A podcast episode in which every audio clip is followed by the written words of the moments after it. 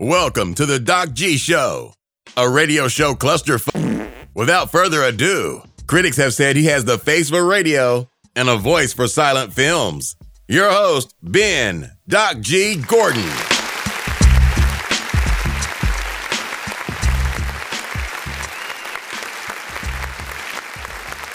And we are on the air. Welcome to the Doc G Show. I'm your host, Doc G. With me, as always, the co-hostess that helps patients with secondary hydrosis. Huh? The hostess that gives out all the right doses. What? The co-hostess that has a mustache that's worth the mostest. Word. Dave Burles Berlin. Say what? And the co-host who is the most negativist. Huh? Negativist? With COVID. Oh, okay, good. I was worried there for a second. I was like, are you just going to... I just got tested, man. Oh, good. I'm negative. Good. I thought you were just all of a sudden you decided to be a Debbie Downer this show, and you were just going to be like, oh lame. No, I'm pumped. It's Wednesday, my dude. That's right. That is right, Dave. Dave, I looked into it, and there's something else to be very fired up about. You've been doing this show for 3 years, Dave. Say what? 3 years. Holy. Yeah. 3 years, wow. Dave. Yeah. Wow. I need like a cake or something to celebrate. May 2017 was when you did your first show.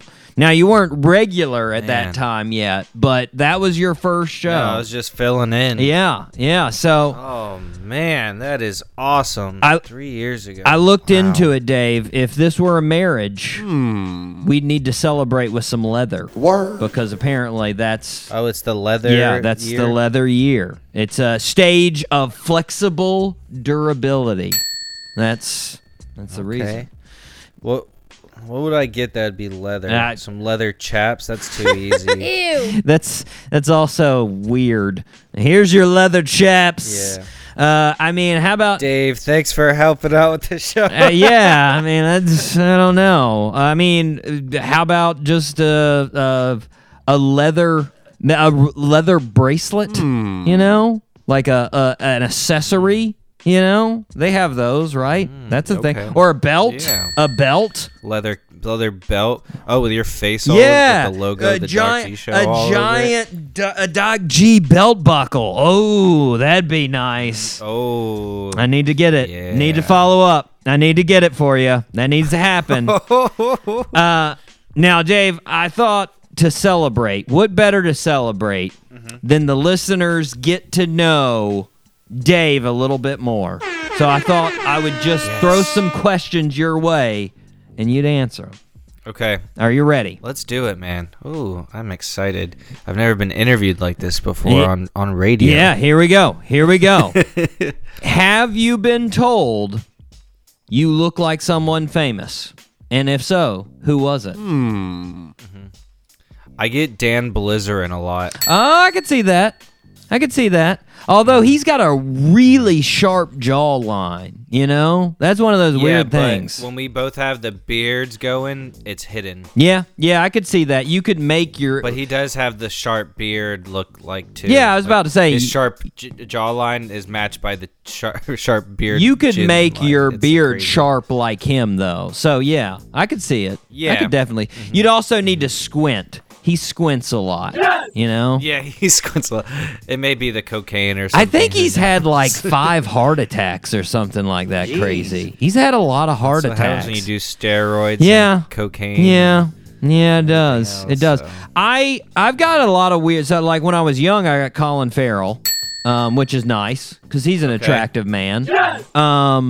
Then one person thought I looked like Joakim Noah, that was really out there. I was like, nah, it's just the long hair and the semi-beard. What's the one? Because at that time, I couldn't grow a full beard. Nope. Steven Adams, which that's on our Instagram. Steven Adams is the one I like the best on that one. That's on our Instagram page, so that one. And then a Jason Momoa, which actually Steven Adams and Jason Momoa said they look like each other all the time. That's a fact. Which I got to be honest, so I put them all together. I'd like the height of Steven Adams, the muscle of Jason Momoa, and the boyish good looks of Colin Farrell. If I could just Throw all those together. Great man right there. Exactly. In your brain. That's me. That's me in my brain. What? Okay, Dave, what did your high school locker look like? Oh, man, dude. Mine was a mess. So true. So, you know, we had A, B day classes, so I would literally just, like, throw the books in there that I didn't need in, like, random papers. And weeks go by, and there's, like, crumpled up papers in between stuff, and it's, like, falling out. Oh, yeah. Any pictures? I never have been. No, there's no pictures. Okay, all right. I never have been a very organized individual. Yeah, Dave. But I had the bottom half locker, and it was blue. As you could, no stickers or anything. As you could imagine, I was the same way. Basically, after the second week of school, it just had so much that it'd take like four people to close. That's a fact. It'd be like, hey, can somebody hold this with me? Okay, we're gonna. And then usually there was some type of, like, you know, food that I'd left in there. Ew. That people were like, hey, something smells. And I'd be like, it's totally not that banana that's been in my locker for 4 weeks. Girl, come on. Totally not that. Right. And then, you know, there was usually, too, like, some used running clothes in there that I'd ran in, like, 2 weeks before that were gross. So you didn't put those in your gym locker? Yeah, I mean, yeah. But then there'd be times, like, that I'd be in a hurry or something, or I'd go there and switch something out, and it happened to be in there, you know. And then for 2 years of high school, decked out in Michael Jordan pictures. 2 years. All Michael Jordan. Oh, nice. Okay, nice. If you could visit any place in the world, where would it be? Now, take COVID out, just anywhere you could go, would you want to do? Man, I would really love to go to, like, Scotland, where the game of golf started. Nice. And do a huge trip and do a bunch of Scotland, like, England. Nice. That type of stuff, and do an old century, like, golf. I like it. Trip. I like it. I think I told you my uncle was from Scotland. Yeah. So true. Yeah. Yeah. Mm-hmm. Yeah. I remember you saying that. Mm-hmm. Very, very, very cool place. Don't remember too much of it, but very cool place. Very cool place. The food sucks, but yeah, it's not the best. They don't kill the food game. Haggis is not the best. Girl, come on. Okay. Second choice would be Australia. Ooh, nice. But scary. Lots of scary things. Yes! A lot of scary things. I think you've already done mine. Costa Rica would be mine. I would want to... Oh, yes, I have. I would want to hit Costa Rica. Or maybe Ireland. Those guys like the show. And I like to be anywhere that people... I would love Ireland, too. Anywhere people like the Doc G show, I like them. So, there you go. Yes! Okay, nerd question, Dave. If you could live... in the movie of Star Wars or Lord of the Rings, which would it be? Star Wars for sure. Yeah. I never really got into Lord of the Rings. I think I got to go in a different world than you, Dave. I got to go Lord of the Rings. Oh. We're going separate. I was obsessed with the racing of the Star Wars. There was the video game on PlayStation. Oh yeah. Yeah, I remember. And I used to play it all the time, so I think that would be so cool just to have their technology and stuff. The downside for me is the traveling. You know, I mean, all the technology, you got to go to, like, different worlds, and even in, like, hyper speed, you're still talking, like, hours probably and stuff. That's got to take a toll on your body, you know, and, like, age quickly. I mean, like, you know, elves, they could give me magical stuff. Sweet. They're wizards. Yes! That's pretty dope.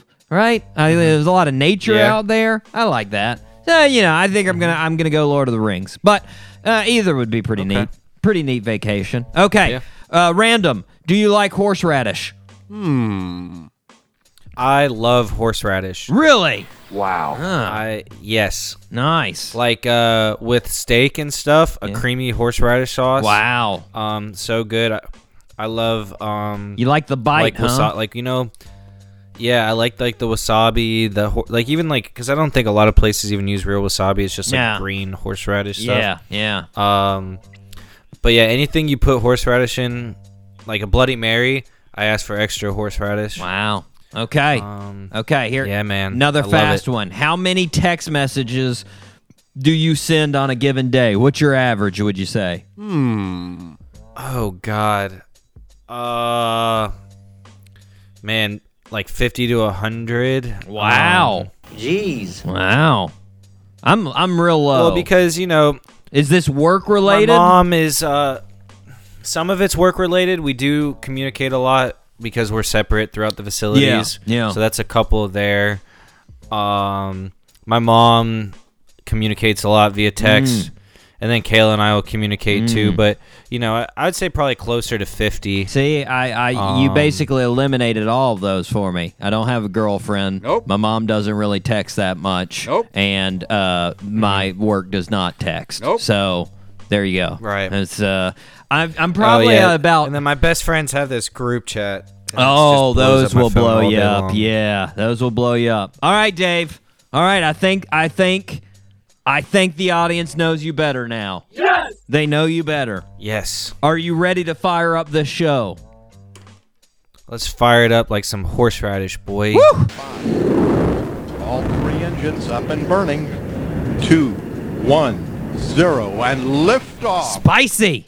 Spicy. Dave, we've got Muy Caliente. The spicy group Mike and the Moonpies. Today, these fellas, my goodness, honky-tonk legends right here. They just released a new album last week. It was a surprise release. This is a very exciting album. It's all actual Gary Stewart songs. And Gary Stewart is known as the king of honky-tonk. Back in the 70s, he was the king. Yeah, and they got their hands on these 10 songs of Gary Stewart's, and they released them. And we're probably going to be the first state radio show to play one of their songs. Say what? Yeah. I'm not. Ooh, y'all be ready. I'm not saying definitely, but we're close. If not the first, maybe the top 10. Something like that. We'll see. They've won the Austin Music Award for Best Country Artist, Dave. You know who won that the year before him? Who? Willie Nelson. Jeez. Not bad company, right? Oh, not bad company. Not bad at all. We're talking to Mike, but first, we got to start where we start. Birthday suit. Happy birthday, Mr. President. Okay, Dave. All right, let's do it. 91%. Wow. Pretty high. Wow. Pretty high. Oh, wow. Yeah, pretty high. Like it's in sports, but it's not your sport. Born on June 3rd, 1986 in Majorca, Spain. Our birthday suit's father owned many businesses, including an insurance company, a window company, and a restaurant. At a young age, our birthday suit wearer idolized the Brazilian soccer player Ronaldo, who played for Barcelona. But even though he loved soccer, his uncle started him playing tennis at the age of 3. At the age of 12, he was great at both soccer and tennis. But his dad worried that he wouldn't have enough time for his schoolwork. So he told him, you got to choose. Our birthday suit wearer chose tennis. At the age of 15, our birthday suit wearer turned pro. At the age 18, he became the youngest player to register a singles victory in the Davis Cup Finals. In 2005, he won the French Open, his first Grand Slam title. He went on to win 19 Grand Slam titles. Jeez. He's won 2 gold medals for tennis. And he's currently has the best winning percentage of any tennis player in the open air. And he is currently ranked number 2 behind Djokovic. That's right. Name that birthday suit wearer. I'm going to say Nadal. You are correct. Rafael Nadal. Let's go. Yes. Let's go. Man, my favorite tennis player. Yes. I like all the big three, but over the last couple of years, Nadal's really, he's won me over. He's got that passion. He's got that insane obsession like Michael Jordan. Yes! He has it. Like he can't, like every single point matter. His life is on the line with it. He's just obsessed with it. It doesn't matter if he's going to lose the game. He's still going to put it all on the line. He's so true. Crazy. He's also a little weird in the fact, I don't know, it's a hilarious video if you watch it. There's a video of Federer making fun of Nadal, like he's acting like Nadal when he plays. It's pretty hilarious because Nadal has a lot of weird things he does, he has to do before he serves. Yeah, he rubs his nose, he puts his hair behind both ears, he then adjusts his underwear in his shorts,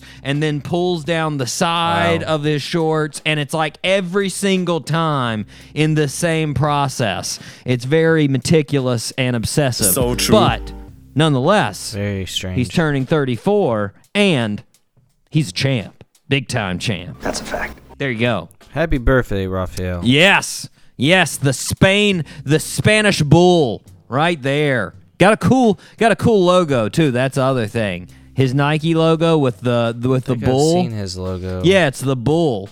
It's a little like haft bull. Oh, yeah. Okay. Very cool. Yeah, that is cool. Very cool. Okay. Dave, we had an unturned stone last week. We need to turn it.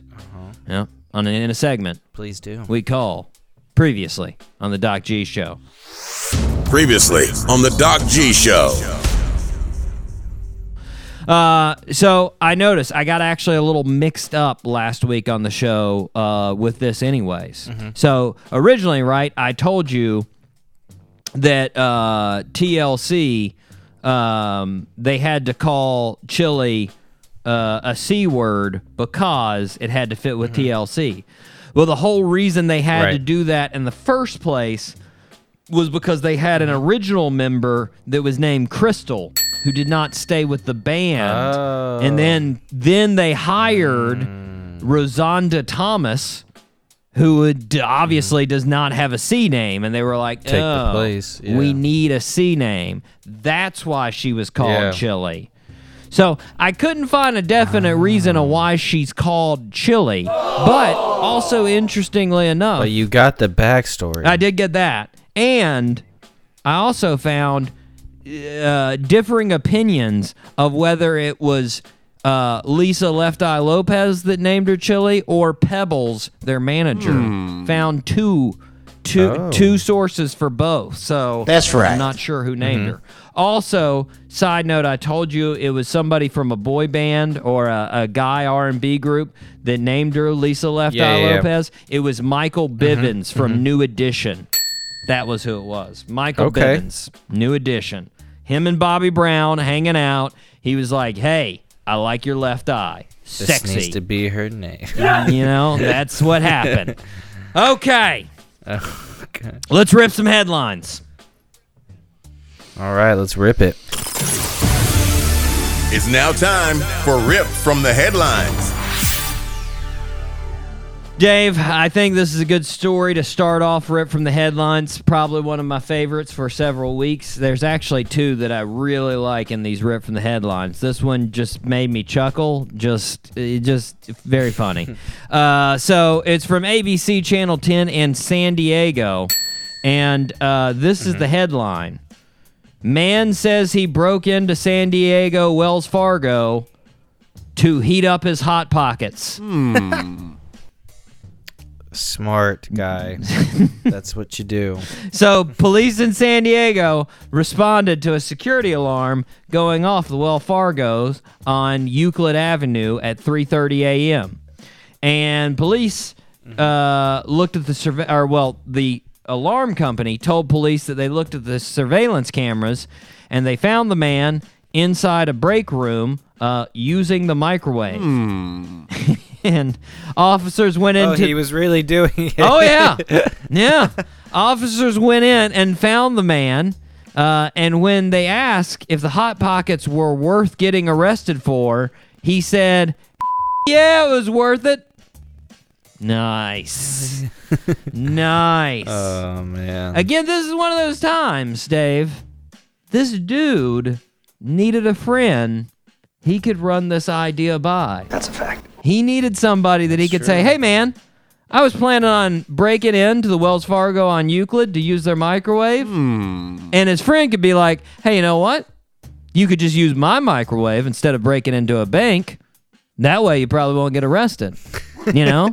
Right? Right. Like that would have been really good there for him. But instead, now this dude's in jail, and all he has is a good memory of that delicious Hot Pocket before he was arrested. Oh! Sad. And I just kept on thinking of the thought process of this dude. Like, you know what has a microwave? I bet this bank does. Word. Should probably break into this bank for this microwave. Nope. What? Right. What? Mm. All right, Dave. You've been to Key West before, right? Yes, sir. It's weird down there, right? So true. It gets a little weird. It's weird. I love it, but it's weird. They decided to continue the weirdness during Corona times, Dave. Somerset Island Preparatory School decided that when their students graduated, they were going to graduate on jet skis. Oh, I saw this video. Yeah. Super cool idea. Well, yeah. So the principal sat on the back of the boat, and the students sat in the marina on their jet skis, and then one by one brought their jet ski up to the boat and got their diploma. Yep. Like, I mean, I know it's different, but honestly, I can't really get on board saying it's that cool. Nope. Like, everybody knows the only not fun part about jet skis is when you're taking it in and out of the marina. So true. Like, that's the only not fun part, because you're literally not getting to do any cool wave hopping or cutting turns. All you're doing is slowly maneuvering this thing that's very hard to maneuver in the water. That's it.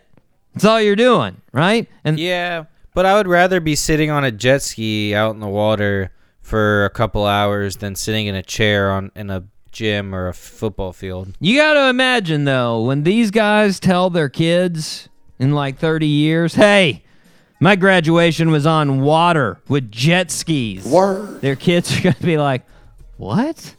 Why? And then they're going to be like, because there was a pandemic. And they're going to be like, COVID. What? Read your textbook about it. That doesn't make any sense either. Well, who cares? We were on jet skis. That doesn't make any sense, Dad, you weirdo. There were only 11 of them anyways. Pretty small school. Okay. Oh, dang. Yeah, teeny school. Dave, speaking of schools, not too many of them have been able to actually operate. Nope. Am I right? Right. They've been shut down. The actual facility, of course, right? Mm-hmm. Well, on Memorial Day, Matt Crandall decided to take advantage of the empty schools. He broke into Miramar High School here in Florida at 7 a.m. in the morning and spent the whole day... Not the most conspicuous time. No. And he spent the whole day vandalizing the school. Literally 24 hours. Jeez. Dedication. On the security cameras, they just saw him for 24 hours, smashing TVs, breaking computers, flooding hallways, ripping down posters, everything else. 24 hours. Dedication. Wow. And of course, because this is ripped from the headlines, and this is Florida, of course, he was completely naked. Oh, yes. He walked into the school with a pair of headphones on and a hat, and that was it. Like, what's got to be going through your head to decide on that? Wow. Like, you know, I was thinking I was going to head down to the school that I don't go to and I'm not affiliated with. That's a fact. I'm going to get my favorite playlist of jammin' tunes. Say what? I'll vandalize the school for 24 hours. Literally 24 hours. No lunch breaks. No water breaks. Just vandalization for 24 hours. And of course, I'll be naked. So true. That's a must. You gotta be naked. Like, what? Gotta be naked. What? And then it really baffled me, because in the story, they were like, so far, there's no association between this man and the school. And I was just like, was you just a random school? You're like, school trying to pass knowledge around on people? get rid of this thing. How dare they? Like, just nuts, man. I don't get it. I don't get it. Like, of all places. Yeah. Why a school? It's weird. Weird. Dave, this next story is from The Guardian. In your second favorite place to visit, Australia. Yes. Dave, did you hear a while back when Tom Brady walked into someone's house in Tampa thinking it was his teammate's house? Yep. Okay, well, this story's like that, except much, much weirder. That's a fact. Okay. So a man was sleeping in his house near Sydney, Australia. Australia. When he woke, Australia, mate. You gotta get it proper. So true. When he woke up early in the morning, had to use the bathroom, and when he went to go use the bathroom, he noticed there was a light on in his living room. Now he has a friend that he always gets coffee with early in the morning, so he thought it was that dude just there really early. So he yelled out a real Australian thing and said, "Bugger off, it's too early." You know, that's what you do when you're Australian. You say bugger off. He then heard a man ask him what his name was, right? And he was like, well, that's probably not my friend if he's asking what my name is. And all of a sudden, two dudes show up in his bedroom carrying machetes. Jeez. And oh god. Obviously, dude was a little freaked out, right? But the two dudes looked a little confused as well. And they were like, "What'd you say your name was?" And he said his name again, and they're like, "Oh. Whoops. Think we got the wrong house, mate. Sorry about that." Oh, wow. And the other man shakes the guy's hand, and then both of them are like, all right, bye, see you later. And they just walk out, right? And, of course, as soon as the guys leave... Perform a hit. Oh my God. No. See, that's why it's even weirder. As soon as the guys left, he calls the cops. The cops find the two guys, and it turns out these two gentlemen were looking for a guy's house that had paid them $5,000 to break into his house with weapons, forcefully tie him up, and then rub him with a broom. Wait, what? Yeah. I'm confused. That was this dude's sexual fantasy. Ew. Was to be tied up forcefully by armed men and then rubbed with a broom. Word. What? What? Like, first of all, how many kinky. How many people did this guy have to contact before he found these two dudes that were like, so? It was a post on Australian Craigslist. so break into your house and tie you up and then rub you with a broom. And you'll give me $5,000? Do I have to supply my own broom? Or do you, like, have a special broom that you like to get rubbed with? Or, yeah, I'll do that. Sounds good. Like, what? Who? So bizarre. And then second, how weird does it have to be for the dude they accidentally broke into his house, obviously? Like, I mean, you're getting ready to go to sleep, and two dudes with machetes show up. And then they're like, oh, you know what? Whoops. Wrong guy. You don't like to be rubbed with brooms? Okay, we'll see you later. What? So weird, man. That is bizarre. They need to link up with that dude in Miramar. Strange people out there. Yeah. Strange people down under. Now, this next story is from Daily Mail. Dave, lots of folks like taking selfies these days, you know? And I who doesn't? I would say they've even gotten more popular because of COVID. You got nothing else to do, take a selfie. You know, that's what people rely on. Now, you know, you see the selfies because of new hairstyles, new outfits, you know. Well, last week, Shannon from Gloucestershire, England, she took a nice selfie in the bathroom mirror and posted it online. Several minutes later, though, a bunch of friends were urgently messaging her. And she's like, what what's this all about? What's going on, right? And it was about the bathroom mirror. And she was like, what? And so she looked in the bathroom mirror in the picture.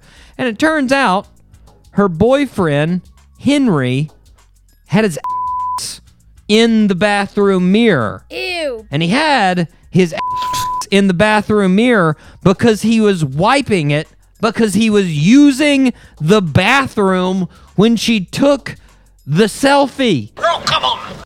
Oh, boy. Yeah. And then Shannon told Henry, and they found it so hilarious that they decided to keep the picture up. Ew. Why not? Girl, come on. It's hilarious, right? So the picture has almost 200,000 likes now on Twitter. Yeah. Dang. Yeah. Yeah. Dave, shaming that boy. Several things about this. First of all, obviously, why are you in the bathroom when your boyfriend is taking a yeah? That is so weird.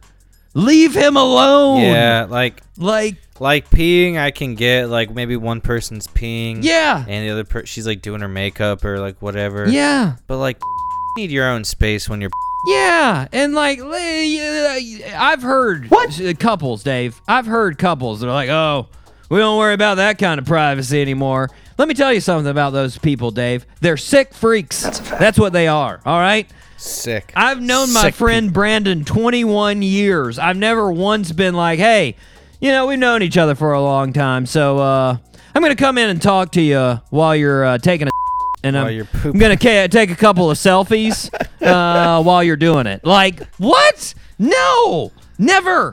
Throw up a deuce because you're taking a deuce. Never have I had the slightest urge to do that. Like, it's gross, man. Give the person's privacy. I don't get it. Nope. Don't get it. Nope. All right, Dave. Next story we've got about the Queen, Queen of England. This, of course, comes from the BBC.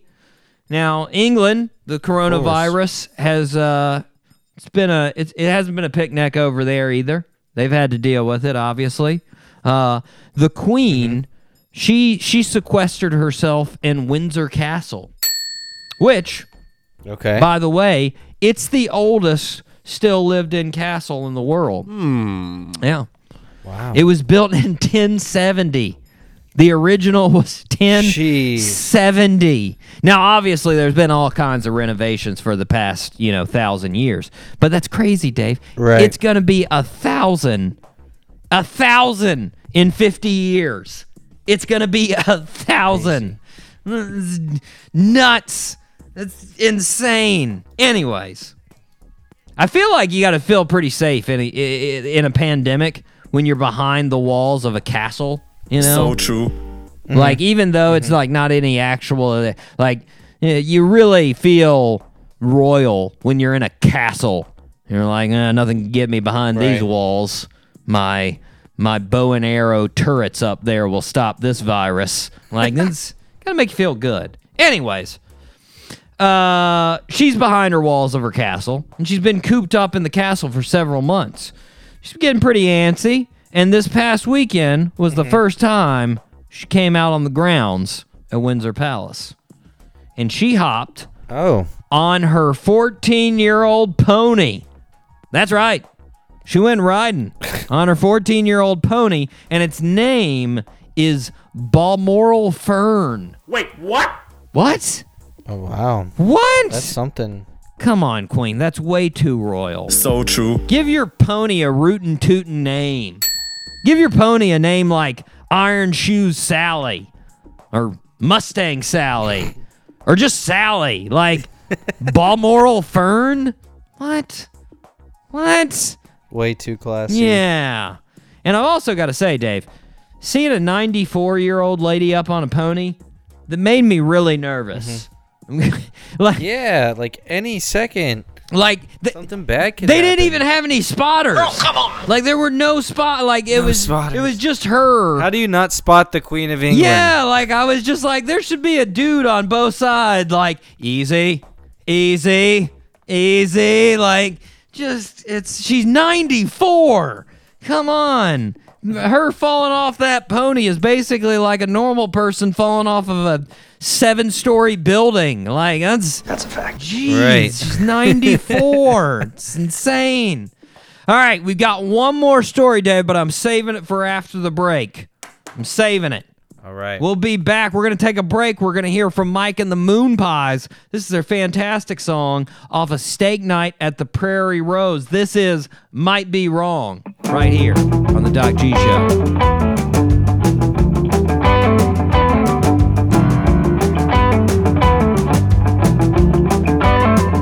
Well, I've been watching since you walked in. You ain't talking to none of your friends. And you can't keep your eyes off me.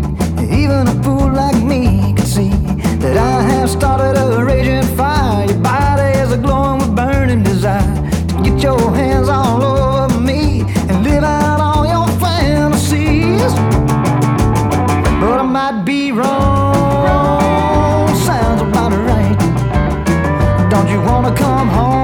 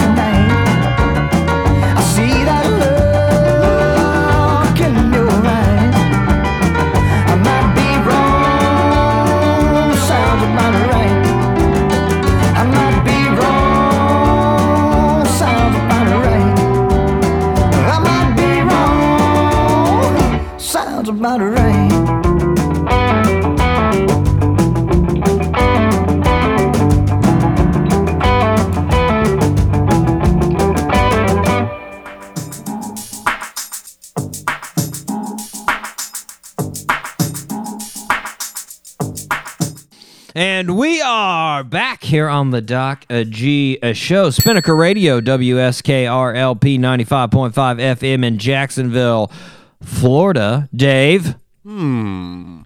Guys, if you're not listening to the podcast on an app, go to your app that you download podcasts and download the Doc G Show. Boom. Give us a 5-star rating and comment something cool. Yes. Literally anything. Yes. We would love to see it. We would.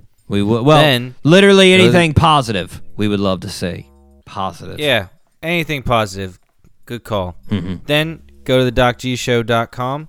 Look at all the cool stuff we got on there. If you didn't learn enough about me, there's a little bit of bio on there. You can check that out. It's true. And you get to see Dave in a bikini. And so, oh, yeah. If you want that image, yeah. It's an old shot. Then, trust me, folks. He's fit. He's fit. Yeah, I'm fit, and the beard is slight. It's like, only like a 5 o'clock shadow. I don't even know. Maybe I was about to say I'd give it like I was a 3 o'clock. It may have been shaven. Yeah, I may have shaved the morning before. Wow, it's crazy. That's a deep find right there. Deep find. Okay, here's what I'm thinking, Dave. I'm thinking I'm going to go shout-outs, then our last story, then birthday soup. That's what we're going to do. Okay. All right. Thanks for the itinerary. Well, you know, I got to give it to you so you're ready. You're properly positioned for each segment, you know? True that. Okay, so shout-outs. First off, okay, of course, regulars. Jacksonville, Florida, doing it. Duval, they're here. They're always here. Thank you, Jacksonville. Second, Columbia, South Carolina. They're here. They're always here. Thank you, Columbia. Gainesville, Florida, always here. Gators, thank you. Thank you, Gators. Go Gators. Radford, Virginia, also. Highlanders, thank you. Thank you. Ashburn, Virginia, shout out. Doc G lovers right there. They lovers. Are, you know? There you go. Now, this one, Dave, again, multiple listens. They increased once again. Dublin, Ireland. Yeah. Ooh, Dublin again. Now, Dave, I'm going to go out and I'm going to say this right now. I'm going to say this. If there is a week where we have more listens in Ireland than we do in U.S., I am paying for both of us to go to Ireland, and we will do at least one show in Ireland. Yeah, we will do it. That, my Irish people. That is Come on. That is the promise. That is a promise to the listeners and to you, Dave. If it happens, I will do it. So true. I will do it. If you, I am Dublin, if you know what I mean. If the Irish make it happen, it will happen. It will happen. And it doesn't have to be just Dublin. It can be all over Ireland. So all you folks in Ireland, because we got another one in the newcomers. A little teaser there, Dave. Newcomers. Ho-ho. Another Irish. Yeah. Okay, where did I leave off here? Okay, Mountain View, California. Shout out to those guys. Thank you, West Coast Connection. Yes, sir. Barcelona, Spain. Thank you, guys. Keeping it real. International listeners. Thank you. Charlotte, North Carolina. Thank you, Queen City. Thank you. Charleston, South Carolina. Thank you, guys. Thank you. Kenner, Louisiana. Thank you. 504 boys coming through. Yep. And, of course, London. Thank you. All surrounding areas of the UK there. All right. And lastly, Madison, Tennessee. Thank you. Okay. Thank you, guys. Semi-regulars, Dave. I have a big comment here at the beginning of semi-regulars. We have four places that are semi-regulars right now that if next week they're still listening, they'll be regulars. Four of them. Dang, you hear that, guys? Come on. First off, Star City, Roanoke, Virginia. They're back. If they do it again, right. They've been almost a month strong. Next week, they're back on. Next. All right, boys. Boardman, Oregon. They've been constant in Oregon. They come back next week. They're gonna be regulars. You hear it. Peoria, Illinois. They also, if they listen next week, they're on regulars.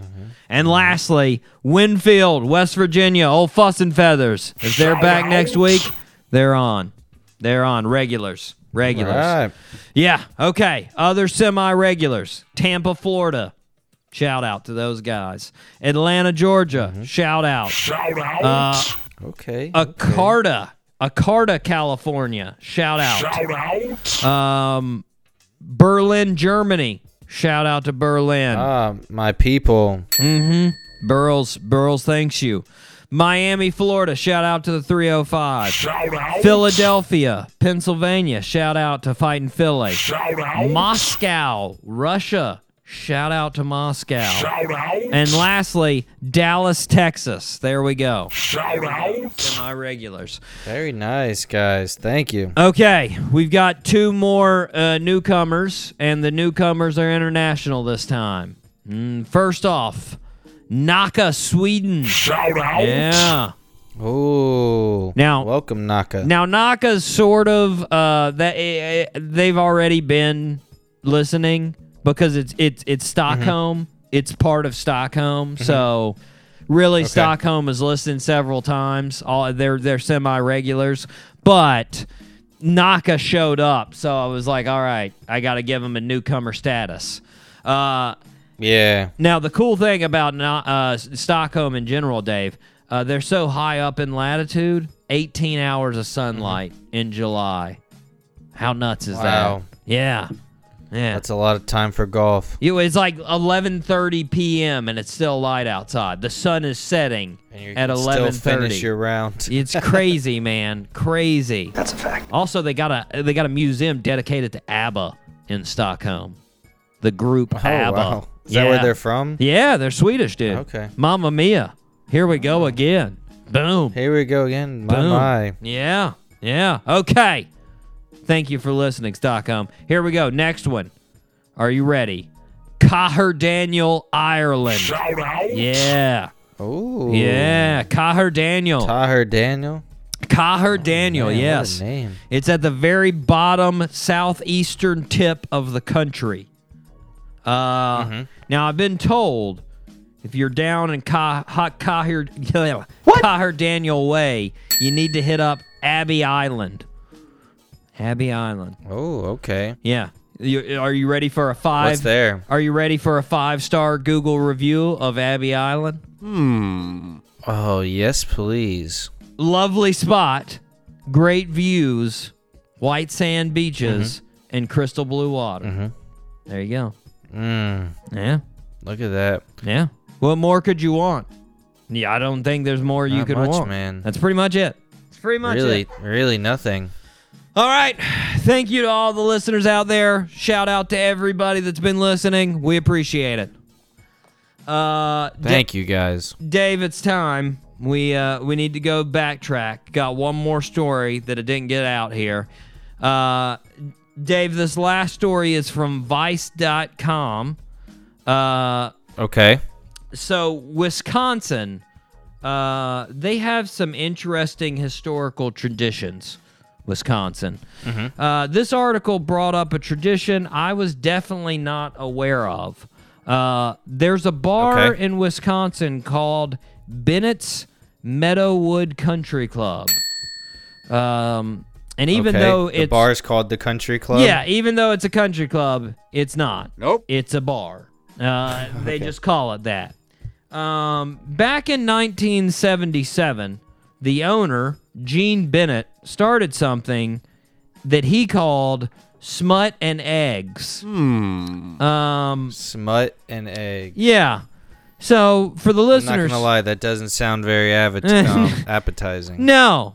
For the listeners that are wondering what Smut and Eggs is, it's where they offer breakfast food during breakfast time and hardcore porn on their TVs. Word. That's weird. Yes.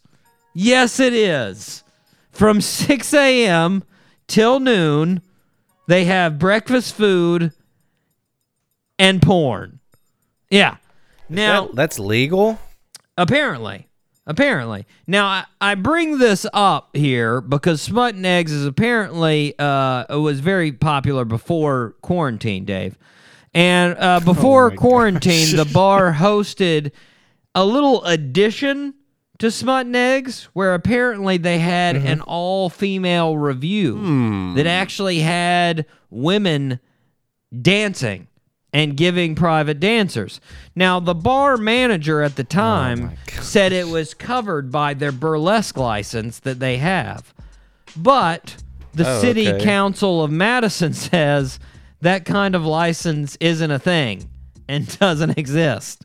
So, now, because of that live show, Bennett's could lose their license to serve booze and show hardcore porn, which they actually do have a license for that, but they could lose it because of their all-female review. Their lie about the burlesque. Yeah. Now, the city council is reviewing the license at their next meeting. But just so you know, Dave, the Vice contacted Bennett's to see if they were open during the pandemic. And they said yes. And don't worry. Because they serve food, they're allowed. They'll be showing porn this week. So if you're in Wisconsin. Any of listeners near Wisconsin. If you're in Wisconsin. You're into that. Smut and Eggs is going on this weekend. Ew. Like yourself, Dave, I got to say, what about watching porn makes anyone hungry for eggs, for breakfast food. Like, if anything, I feel like pornography is an appetite suppressant. Yes! Like, yeah, right? That makes sense. And like, the mind doesn't think about food. No, and why would you want to share this experience with other weird bar people? Like, what? Oh man, could you imagine just like you're at the bar eating breakfast and there's just porn this, like, just going on all around you, like. And just and like you got like an old geezer, like, and you're in a bar like at 6 a.m. Like what? You got guys walking to the bathrooms with. It's just weird. I mean, why don't they just top it off for the ultimate weirdo porn experience and offer Joe Buck to announce it? Like, why not? Right? Oh, that would be better. Why not? Why not? Dave, let's take a break. We are whoa. I almost screwed up the itinerary. I forgot about the second birthday suit. Oh, jeez. Come on. Okay, man. See, I told you, tried to prep, and I wasn't ready. Good thing you gave me the itinerary so I knew what was happening. I wasn't ready. Okay, here we go. Second birthday suit. I wasn't ready. Very confident on this one. Very confident. 99.8%. Okay.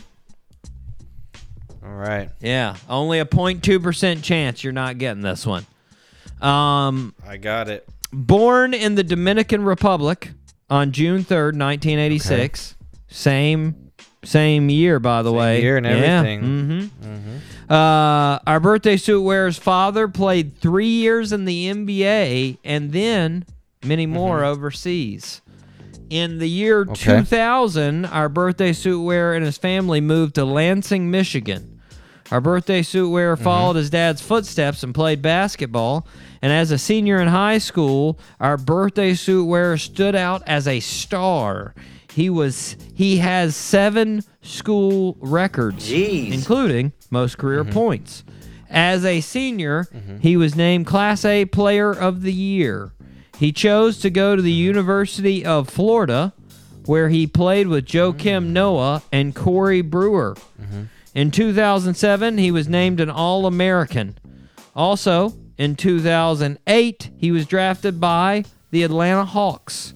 And that year... Al Horford. Al Horford is correct. Yes, indeed. He was traded in 2016 to the Boston Celtics. And then last year, he was traded to the Philadelphia 76ers. He has been an All-NBA player, a 5-time All-Star, and an All-Defensive team player. Yes! Al Horford. There we go. Happy birthday, Big Al. Still never. I like Al Horford. Never won a championship. Sad, you know. Not yet. He's trying it. He's trying it. You know. Yeah, he's a big fundamentals, you know. He sort of follows in the footsteps of Tim Duncan. Big fundamental right there. Right. He's got it locked down for sure. Good comparison. Yeah. Sort of same demeanor too. Never really get too overly excited. No high, never no real depressed. Low, yep. Yeah. Even keel. Turn to the big 3-4. You get it, Al. You get it, man. Get it. Now, Dave. Now we will take a break. We are going to hear one more from Mike and the Moonpies. This time it is Danger featuring Shooter Jennings off their album Cheap Silver and Solid Country Gold right here on The Doc G Show.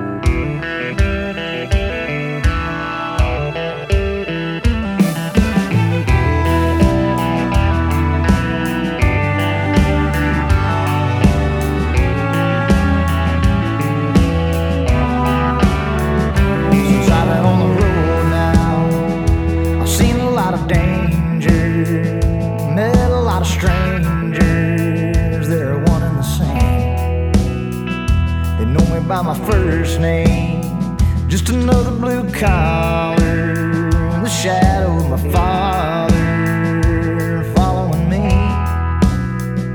I've never been lazy, hell, I've been working my ass off, waiting for the payoff and going for broke. But I love this life, kid,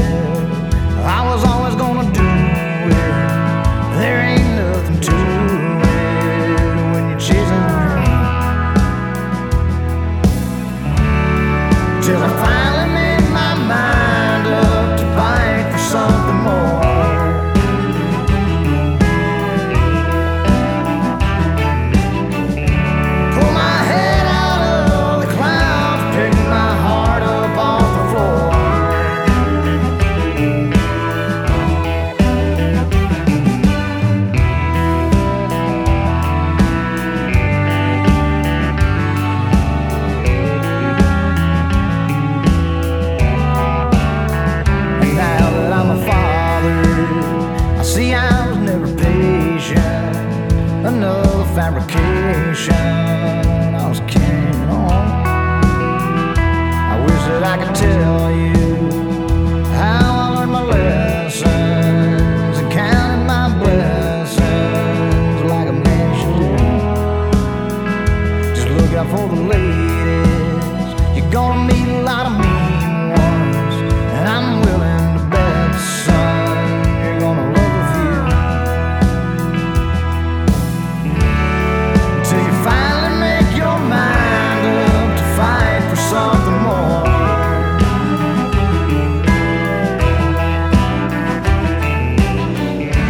Pull your head out of the clouds and pick your heart up off the floor.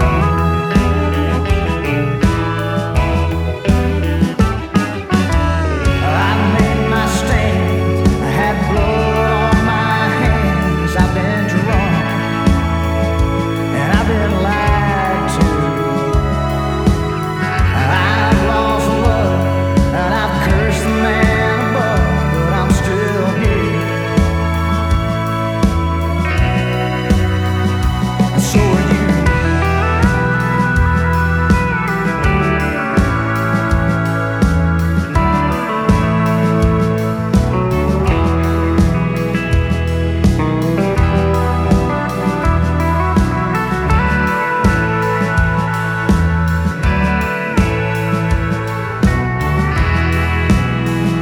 But out here on the highway, searching for the end all, it's getting harder to defend all of the things I do.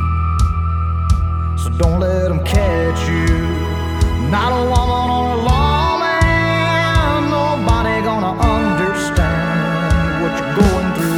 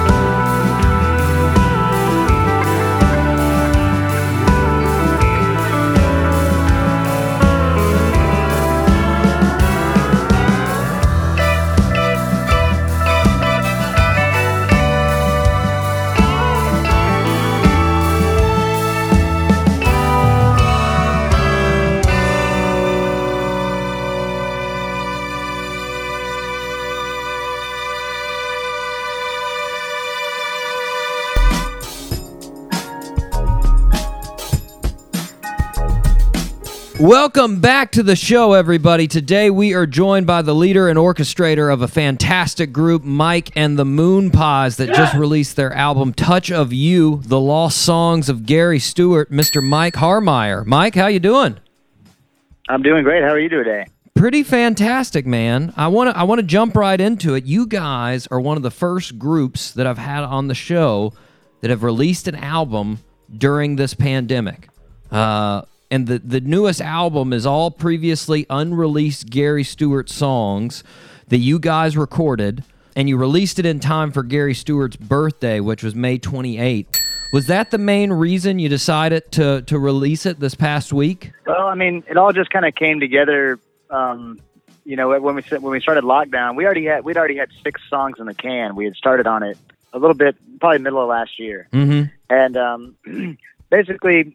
You know, we all kind of had a home recording gear, and we were trying to write some stuff for another record, and then we pretty much realized that Gary's birthday. You know, we could, if we did it right, we could have it out by his birthday. So nice. We basically just tried to use our time wisely, you know, on lockdown and get it all done. So we checked 4 more songs during quarantine. Yeah, and we probably finished it. I don't know. We probably got mastering tracks back 2 days before we released it. Wow. Fast turnaround. Yeah. I want to come back to the album here in a little bit. I want to talk about some other things first. Yes! There's definitely gems on the album, so I want to talk about it. But besides releasing the album, you've been doing a pretty good amount of live streaming, live from the Prairie Rose. Now, being a guy that's been playing in bars and honky tonks since you were 14, I feel like the live stream shows a little bit different atmosphere for you. How have you enjoyed them so far? It was fun. It was different for me. I felt a little uncomfortable doing just the straight, kind of playing songs thing for an hour. And that never, that was really, for the past, almost decade now, I've been touring with the band and I don't do a whole lot of those solo acoustic shows. I do occasionally, but I kind of want to do something different and something more entertaining. And so my weekly show was, a lot of check-ins with the band and some kind of, bits that we would pre-tape and some stuff like that. And then I, of course, played some songs and did some covers. But it was fun. I got to learn how to do a lot of that stuff. And I'm sure that, actually it went so well that we'll probably keep doing some of those even after this time. And I think a lot of people will. I think streaming became a pretty major part of the music business during this time. So I think we'll probably continue to do that and even do some more streams from live shows when we start playing again too. Nice. That'd definitely be awesome. Last thing about quarantine, you wrote Danger on the last album, sort of message to your son about, how you're always on the road as an artist. Now you've had almost 3 months where you haven't been on the road. How's that been, getting to spend time with your son?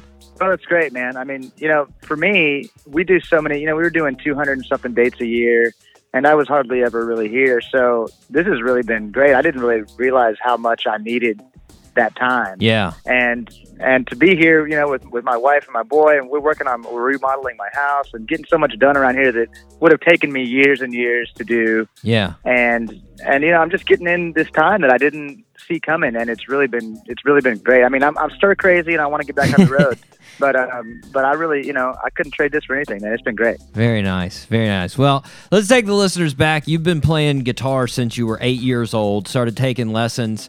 Who was the first guitarist that really made you want to play? I'm a Texas kid, man, so Stevie was the thing for me. Nice. I basically, and that kind of thwarted my guitar lessons thing, because once I started learning how to do pentatonic scales and playing like Stevie, I kind of quit paying attention. That sounds right. If I could play every lick of Texas Flood, then I was stoked. Well, along with that sort of inspiration, your dad, he had a lot of connections. Even though he wasn't a musician, he had connections in the music industry, and he was friends with Brian Black, Clint Black's brother. I've heard you talk about this before, and he seemed to be, he was a musician and seemed to have a fairly big impact on you. What did you learn from Brian about being a musician? Well, to me, Brian, while his brother was, extremely famous, Brian was just a working class musician, and, they played gigs all over the state and regionally and nationally and stuff. And he had a old Silver Eagle tour bus, and he was doing it for a living without everyone knowing his name. And that kind of changed my perspective about the whole thing. I wasn't all of a sudden just looking to, have Nashville stardom or something like that. I was like, man, I could make a living doing this. I learned a lot from just, being a working musician. Yeah. How Brian approached it, and made demos to get bar gigs, and it was the way that I realized I could make a living and do it forever. Without being, incredibly famous. Nice, not being his brother, yeah. Right. Obviously, growing up with experiences like Brian Black and playing at the Prairie Rose, and just being in Texas, you were pretty heavily slanted towards country. That's what you heard a lot of. But, you also grew up during, sort of the big bands of the 90s, the grunge era, the Soundgarden, the Pearl Jam, Stone Temple Pilots. I was wondering, were you ever into that as well, or did you always sort of stick to that blues country? I was into it. I mean, in high school, I would drive around, I had a system in my truck. I was still one of those kids. But as far as, playing and stuff like that, I had so many friends that were kind of also, I was in band in high school, and I was in percussion section. Hey, so was I. And, nice.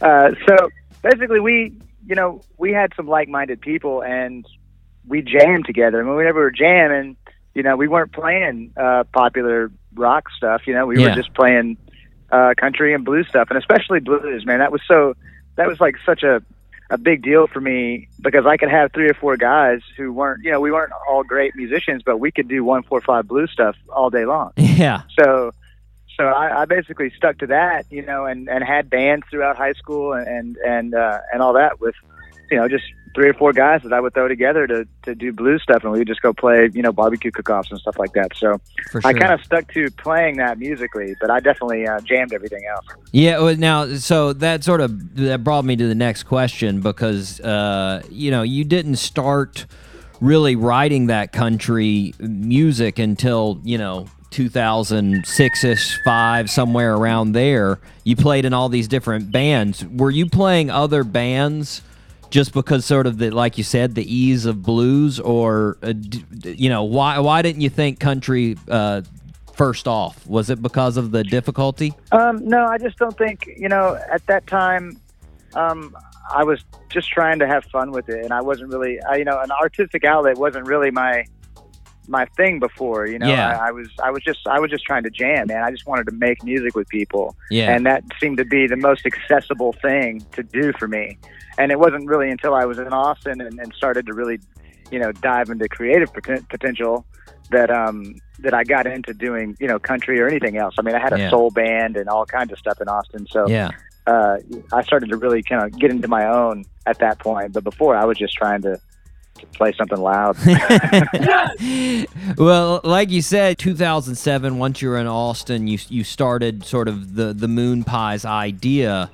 And the band has remained pretty steady for about 13 years. There really hasn't been that many, lineup changes there. I've got to ask, who's the craziest moon pie? Like, who's got to be watched by other moon pies because they wind up in a jam in a honky-tonk? Who's that? I think it used to be me. Now I don't know. Omar's the newest guy. Yeah, and he's the youngest guy. Okay. So he's still like not jaded at all by the music business or anything like that. So he's ready. He's always talking to the most people and getting into. We always have to find him at the end of the night. So I would say him just because basically he's still partying, man. I mean we all party. He's still having a good time, still fresh faced. He's got the fire in his eyes. Yeah. Well, now I've noticed his hair is a recent thing. Yeah. He's grown out his hair. Is he like under contractual agreement for you guys? Like you're like, hey, listen, now that we found out you have this nice hair, you can't cut it without our consent. Is there agreement there? I think that he's realized that on his own without me having to say it. I've always had that thing, though, almost with everybody in the band. Like with Catlin, has shaved off his mustache in past years, and I've been like, man, we can't do that. Somebody's got to warn me about these things. Come on. That's right. Jeez, we can't be Metallica and show up with all our hair cut. Come on. That's right. Now, having been in Austin the past 17 years, basically, I mean, almost half your life. What did it mean when you guys won the Best Country Act at the Austin Music Awards? That was crazy to me because we had, I think we had been up for it a few years back, and we really tried and pushed hard for it. And that was back in the days when, Dale Watson was still living here in Austin, and Jesse Dayton was doing the Broken Spoke, and there was really heavy hitter, old school honky tonk guys that were pretty much owning those country awards back in that time. Yeah. So. To me, and I don't want to say a changing of the guard, but at least it kind of put us in the echelon of okay, so we can become that. We can have that in our back pocket. Still the Austin hometown guys. For sure. So it's nice to be in the company of those guys that have won it in the past. Definitely. Well, speaking of Austin, I've had some great bands from Austin, been lucky to Band of Heathens, Reckless Kelly. In fact, Reckless Kelly, when they were on, I asked them who they listened to in Austin, and they said Mike and the Moonpies. So that was actually how I found out about you guys. But if I need to ask, if I come to Austin and I need a good place to eat, where are you going to tell me to eat in Austin? That's a good one. Well, you can't go wrong with really any taco truck. Yes! I used to go to the Green Mesquite Barbecue on Barton Springs pretty much daily. That was one of my favorite spots. Nice. And I've since moved a little bit north of town. I'm in Liberty Hills, about 30, 45 minutes north. Okay. But every time I'm in South Austin, I still go to Green Mesquite. Nice. Okay. Well, that sounds solid then. I haven't had that as a suggestion. I'm putting it down. There we go. Green Mesquite. Got it. Well, also in Austin is one of your, I would say now, favorite collaborators, Mr. Adam Oder. You started working with him on the live album. And it seems like you haven't really stopped since. He almost seems like sort of like the sixth member of the band. Why is Adam such a good collaborator in your opinion? Why do you like working with him? Well, when we met him for the live record, I'd known who he was prior to that, but we had never met face to face until we showed up for Load-In for that Windstar show, and that was the first time we met. And we basically spent 3 days cutting that record together in a casino. And if you're not fast friends after that, I don't know what to tell you, man. So, we're like-minded about a lot of things in the music industry, and not just music in general, but how to promote and how to run your business as well. Yeah. And I've always kind of been the one guy that's going to run the business side of the Moonpies, and to have somebody that I can bounce all these things off of. And he can bounce things off of me. It's just become an incredibly mutually beneficial relationship. And, he wears so many hats. Yeah. And it's just, to have him around on every aspect of our business now can, basically after the live record, we knew we were going to make Steak Night together. And when Steak Night came out, we just kept on it. I mean, he wasn't just a producer and engineer at that point. He became, managing the band with me. Yeah. So we do everything for the band together. Nice. At this point, and it's really changed the game for us, man. I mean, we've had the best years of our career since we've been with Adam. So yeah. I don't really see that stopping, Yeah. Well, I mean, speaking of that, 3 years you slammed out. Well, less than 3 years you slammed out 3 fantastic albums. Yes! And like you said, the first that you did as far as studio album with him was Steak Night at the Prairie Rose. When you went into that, with Adam and sort of after the live album, what was different than Mockingbird? What was the idea coming into that album that you wanted to set out and do? I think a lot of it was me letting go of, any controlling ideas I had about anything about the band, in all honesty. Mm. I let Adam take the producer reins on that record where I had never done that before. I was pretty much the guy that was going to make the decisions. I came in with the songs and had parts ready in my head. And so for the Steak Night record, I gave that all away. And I let everybody in the band basically choose whatever they wanted to play. I wanted them to be comfortable playing whatever they were going to play live. I wanted it to be on the record. Yeah, and so that kind of changed it for us. And then we kind of embellished that even more with the Cheap Silver record because I didn't come in with really any songs. I just had some ideas. Wow! And we wrote all those things together. So actually, when Adam came along, it kind of made our entire group a more cohesive unit. Nice. Well, speaking of the Cheap Silver and Solid Country Gold, it was sort of crazy in a bunch of ways. For folks that don't know, you recorded part of that album at Abbey Roads. You laid down a lot of it in Abbey Roads, which, it's an exclusive place, and it seems like a crazy place for some honky-tonk dudes from Texas to record an album. How did you guys end up at Abbey Roads? Well, we had the idea to do it when we wanted to make kind of a crooner record and a big band record. And the guy that runs the Yellow Dog Studios with Adam, his name is Dave Percival, and he had worked over at Yellow Dog previously. I mean, at Abbey Road previously. Oh, okay. He had done he'd done 3 or 4 projects over there, maybe more. Yeah. And so he was kind of a phone call away for the Abbey Road people. So he called up there and kind of got some rates and figured out some timing, and it just really all worked by happenstance that we were going to do our first tour to Europe. We did France and Italy for the first time, and we figured since those festivals were paying our travel expenses to get over there, why not do these 2 days at Abbey Road while we can? Nice. And so really, man, I mean, you know, it was a shot in the dark. And we landed it, you know? Yeah. Well, I mean, it's hallowed ground, obviously, and I heard you got to sing into John Lennon's microphone. And what? I feel like if I were to record there, it'd be hard for me to, like, concentrate. I just, everything I'd be doing, I'd be like, John Lennon sat here. Hey, David Gilmour played here. Aretha Franklin sang. Did you find yourself doing that, or did you just get lost in the recording? Well, you know, the first 2 or 3 hours that we were in there, that's kind of what we all did. We just walked around and did those things. You know, we just kind of like were zombies in that place. Yeah. You know, just amazed by everything. But after that, you know, we only had 2 days to cut those songs. So it was pretty much get to work or we were going to waste the time. Yeah.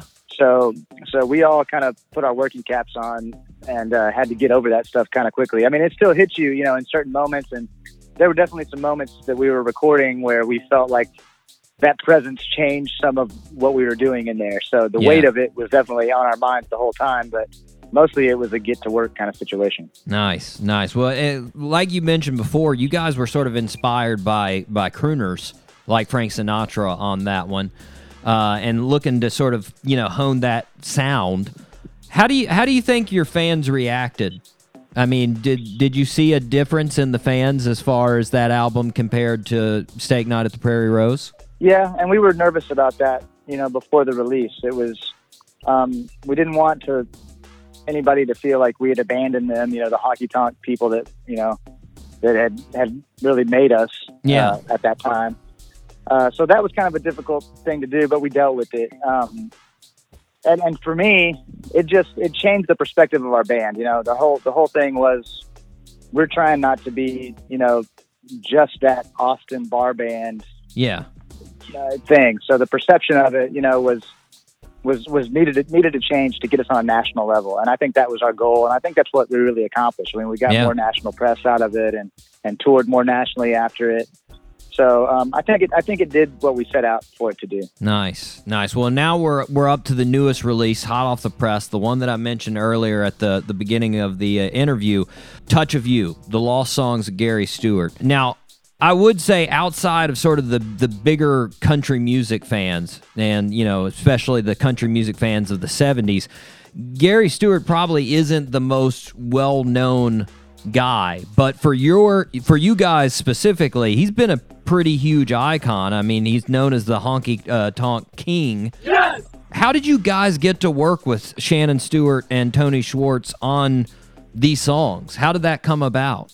I have a really old friend named John Burris, who now tour managers for Gary P. Nunn, and we talk a lot. We've been friends since I started playing music in Austin. Yeah, and he brought this to me one day. He just mentioned that he was friends with Shannon and that they had some songs that they were kind of pitching around to some people, like maybe Midland or Cody Jinks or something like that, and nobody had really bitten yet. And I said, well, send me the stuff. And so he put me in contact with Tommy, who is Gary's confidant, really, and Shannon. And they sent me about 20 tracks, man. Wow. And I was blown away by it. You know, some of it was really not completed at all. Some of it were demos that never made records. It was a hodgepodge of all kinds of stuff. Mm-hmm. And I just thought it would make a great full-length record if we could choose the right 10 songs. Yeah, for sure. And so I kind of brought that to them. You know, I think their original idea was have somebody cut one or two of these things. But when I mentioned the full record, they were fully on board. It was kind of like a, you know, I think they'd been wanting to do something like that forever, but were afraid to pitch it. Yeah. So luckily they were on board with that and just trusted me with it. Honestly, I mean, Nice. You know, they didn't really have too many problems with me changing up some of the things and, you know, finishing some of the ideas that Gary had. Yeah. Well, that's what I was going to ask. How much sort of tinkering and music changing did you guys do? There was a little bit. You know, like Smooth Shot, basically. Smooth Shot of Whiskey was pretty much a full-cut song that they were ready to put on this Gary and Dean Dillon record, the second of those records. Mm-hmm. So that one was pretty much done. We kind of just played that song. But most of the rest of them were basically him and a guitar or him and a bass player. Sometimes he's calling out chord changes to a bass player. So yeah, even in those moments, there were some words I had to just kind of figure out or make up to finish the phrase because he never really sang it in the demo. Yeah. So sure. So we definitely took some of those leeways there, you know. Mm-hmm. But for the most part, man, we kept everything, you know, all the quintessential Gary things we kept, you know, all the little licks that he had and all the vocal melodies that he was so famous for. Like we kept all the things that we could, you know. Now, did you when you were tinkering with it, were you sort of present in the mind of like, I want to keep this as Gary Stewart as possible, or was it let's try to make this a little bit Mike and the Moonpies? Well, I think it was a mix of both. Yeah. I think as far as vocally, I wanted to do everything that Gary did. I didn't want to, try to emulate Gary because nobody can. Yeah. But I still wanted to keep his melodies the same and keep what, the point of his song to come across, whatever he had written. Yeah. And then musically is where we kind of, got into our own headspace a little bit and did a lot more of the twinning guitars and stuff like we normally do. Nice. So we were able to kind of play with that a little bit in the studio, but for the most part, I wanted to, the lyrics and the vocal stuff was what I wanted to make quintessential Gary. Awesome. Well, you mentioned it. I think one of my favorite songs on the album is "Smooth Shot of Whiskey," and it's a duet with you and Mark from Midland. How did you decide on Mark doing that duet with you? Well, I'd met Mark probably 5 or 6 years ago. Mm-hmm. We were playing some shows together out at Pooties and Spice and Spicewood out here in Weston, I guess. Mm-hmm. And that was a place where it was owned by Tootie, who used to tour manage for Willie Nelson, and we used to go in there and play shows together where we'd kind of see who could play more Gary Stewart songs. So, we were always like-minded with the Midland guys that they listened to and music in general. Yeah. And I know that Mark had been pitched a couple of these songs, like I said, from Shannon maybe before. Yeah. So it was kind of a nice full circle thing to give them the opportunity to jump on the record with us and make it a really, it's a good story to have Mark on there. Yeah, for sure. You guys killed it. It's an awesome song. Thanks. I will say that guy needs to tone down his good looks. So true. I mean, geez, what is that dude doing, right? Like I know, man. I was looking at their pictures and I was just like, who else can rock a mullet and a Fu Manchu and actually still be considered man pretty? Like it's not right. Jeez. Yep. Those guys got the whole package, man. They can sell it. They can, for sure. Well, last question. What are the plans for Mike and the Moonpies for the rest of 2020 now that this album's out? Well, we're actually going in about 2 weeks back to the Yellow Dog to work on another record. So we're going to get started on something else. I've written some stuff while we've had some downtime and while we were working on that record. So I've got some songs that I'm ready to I want to get back in the groove of recording together again. It was kind of tough to finish that stuff all apart from our separate houses. So I kind of want to get that taste out of my mouth a little bit to get back in the groove with the guys. Yeah. And also we also kind of want to get started rehearsing together again. It's been, almost 3 months and we're going to start playing some shows here at the end of June. So wow. I think we're we need to get together and jam a little bit. Yeah, for sure. Well, Mike, I want to thank you for taking the time to come on the show, man. It's been a pleasure. Oh, well, thanks for having me. I appreciate it. Yeah, listeners, you can keep up with Mike and the Moonpies at themoonpies.com or on Instagram at Mike and the Moonpies. Right now, let's hear that duet, Smooth Shot of Whiskey, right here on The Doc G Show. The only good thing that's turned up for us lately has been the bottom of a glass. What have you been up to lately? I just been kicking around alone. Did you hear my wife just left me? I came home last night, my home was gone. What do you say we go have a drink and talk about the cold facts of life? With the hell man, you have had a heart struck through. We could drink about it all night over a smooth shot of whiskey.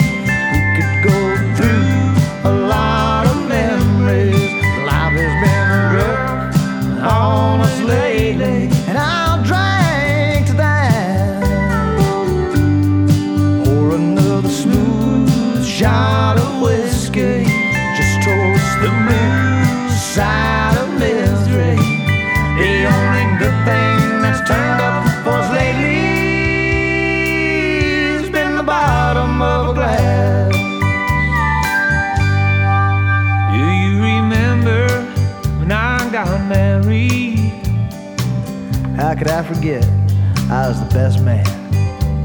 But a lot of things have changed since then that neither of us planned. You lost yours, I lost mine. There's a lot of that going round these days.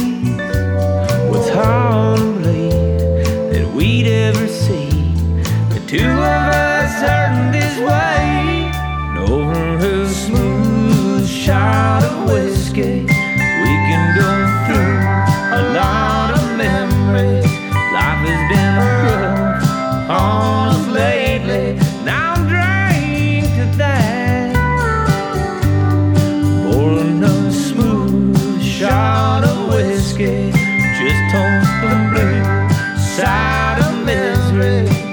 The only good thing that's turned up for us lately has been the bottom of a glass. The only good thing that's turned up for us lately has been the bottom of a glass. Pour another smooth shot of whiskey.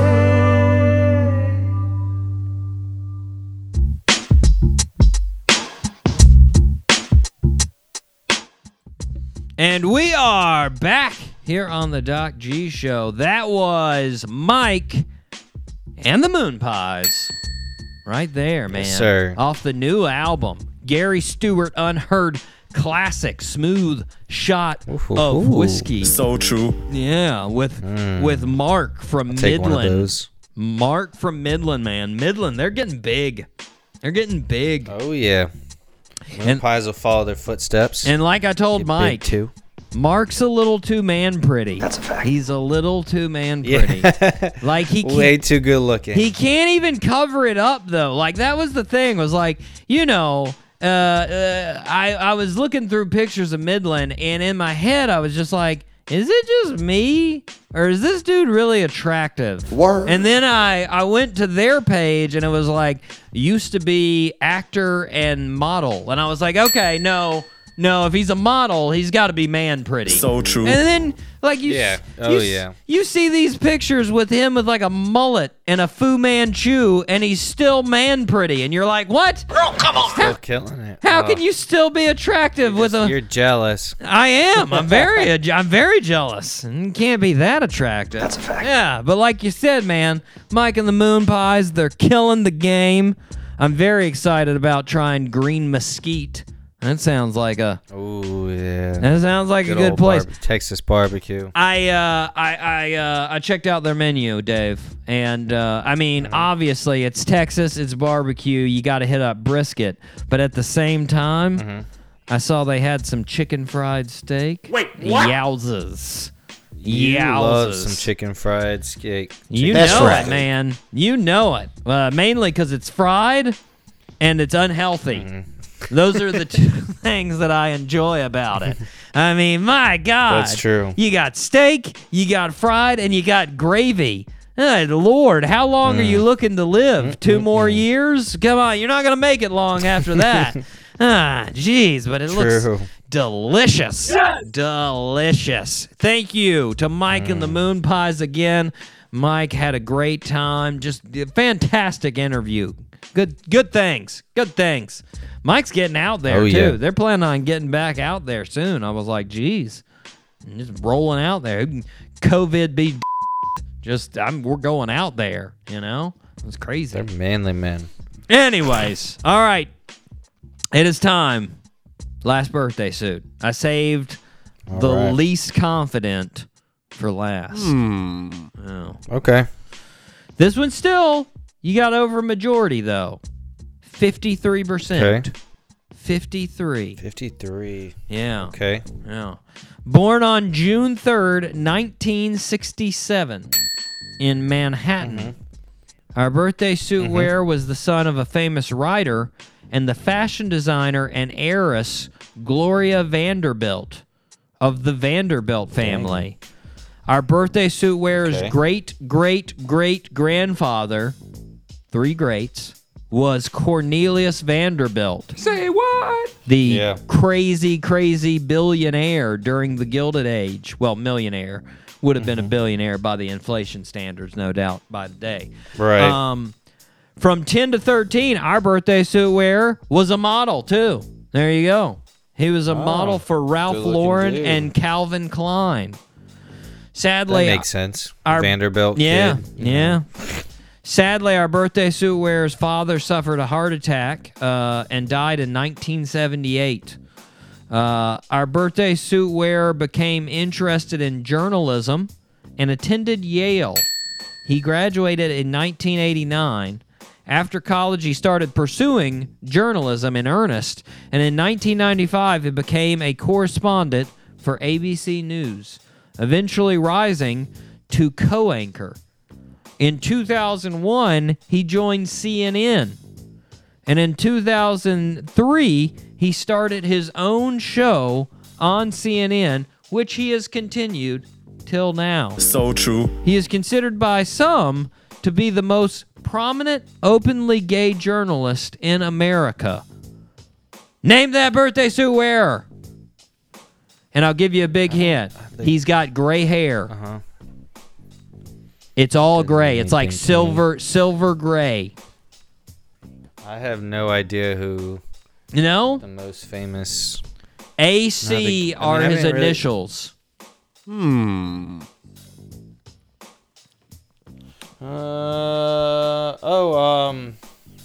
Anderson Cooper. There you go. Yes. Okay. Yeah. I didn't know he was gay. I mean, it didn't really matter, but that kind of threw me off. Yeah. I actually thought that would help you, but apparently you just didn't know. There you go. Now you see, he's openly gay. There it is. Okay. And he's a Vanderbilt. Say what? Which is crazy. Yeah, that's it. That's crazy. Yeah, I mean, isn't that nuts that your great-great-great-grandfather was Cornelius Vanderbilt?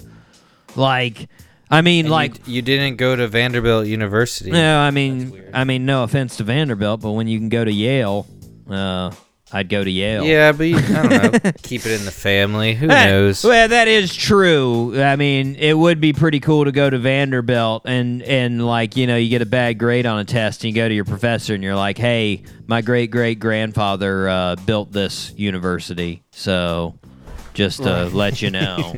Like, I mean, that's a pretty good card to pull there, but I mean, still, that's crazy. Just like one of the few names in the Gilded Age that everybody knows, like J.P. Morgan and Cornelius Vanderbilt. It's like those are some of the real tycoons, if you will, and he's one of them. Right. And he's linked to it. It's crazy, and it's like pretty American history. Yeah. Pretty smooth journalist, that dude. He's pretty good. He's pretty smooth, and he does. He's a good-looking dude. So true. Good-looking. I can see why he was a male model back in the day, his younger years. Makes sense. Anyways, he's turning the 53 years old. Oh. Happy birthday, AC. Hey, 53 and 53%. I didn't even try to do that, but there you go. Word. 53. And you got it. Let's see what you did there. You got the majority. Nicely done. Skin to my teeth. You got there. I mean, you know, initials. There were some other things. You got there. You got it. Nicely done. Anderson, enjoy your birthday, sir. Okay. Dave, it's time to tell you about some great shows coming up. And I'm just gonna lay one on you, which is next week. And I'm extremely excited about it. We've got none other than Will Hogue on the show. Will has been in the music industry for 25 years. And, you know, I'm planning on asking him about this, but one of the things that I consider, you know, when a musician is great is when other musicians also think they're great, you know? And Will's got all kinds of folks, great artists, that think he's great. I mean, Shinedown. Always talk about how great he is. Sheryl Crow talks about how great he is. Social Distortion, the punk rock band, talks about how great he is. He's just he's good references, man. Yeah, he's beloved by all, man. And here's a fun fact for you, Dave. The last tattoo that Will got, Social Distortion was playing when he got it. And you want to know something else? Oh. The first tattoo that I ever got, Social Distortion was playing when I got it. Yeah. Yeah. Oh, look at you guys. Little connection for me and Will there. There you go. There you go. I'm super excited, man. I saw him first in concert in 2010. Been waiting 10 years for this interview. Not really. I didn't know that I was going to interview him, but still. The anticipation. Very excited about this. You guys got to tune in for it. But until then, I have been your host, Doc G. With me, as always, you know, the whole deal that I gave you at the beginning. Dave Burles Berlin. Say what? No, I'm still negative. Hopefully. He's still negative. He's still got a mustache, and he still works in the medical field. That's Dave. There it is. There it is. All right. Until next week, zip it up and zip it out. Zippity doo dah.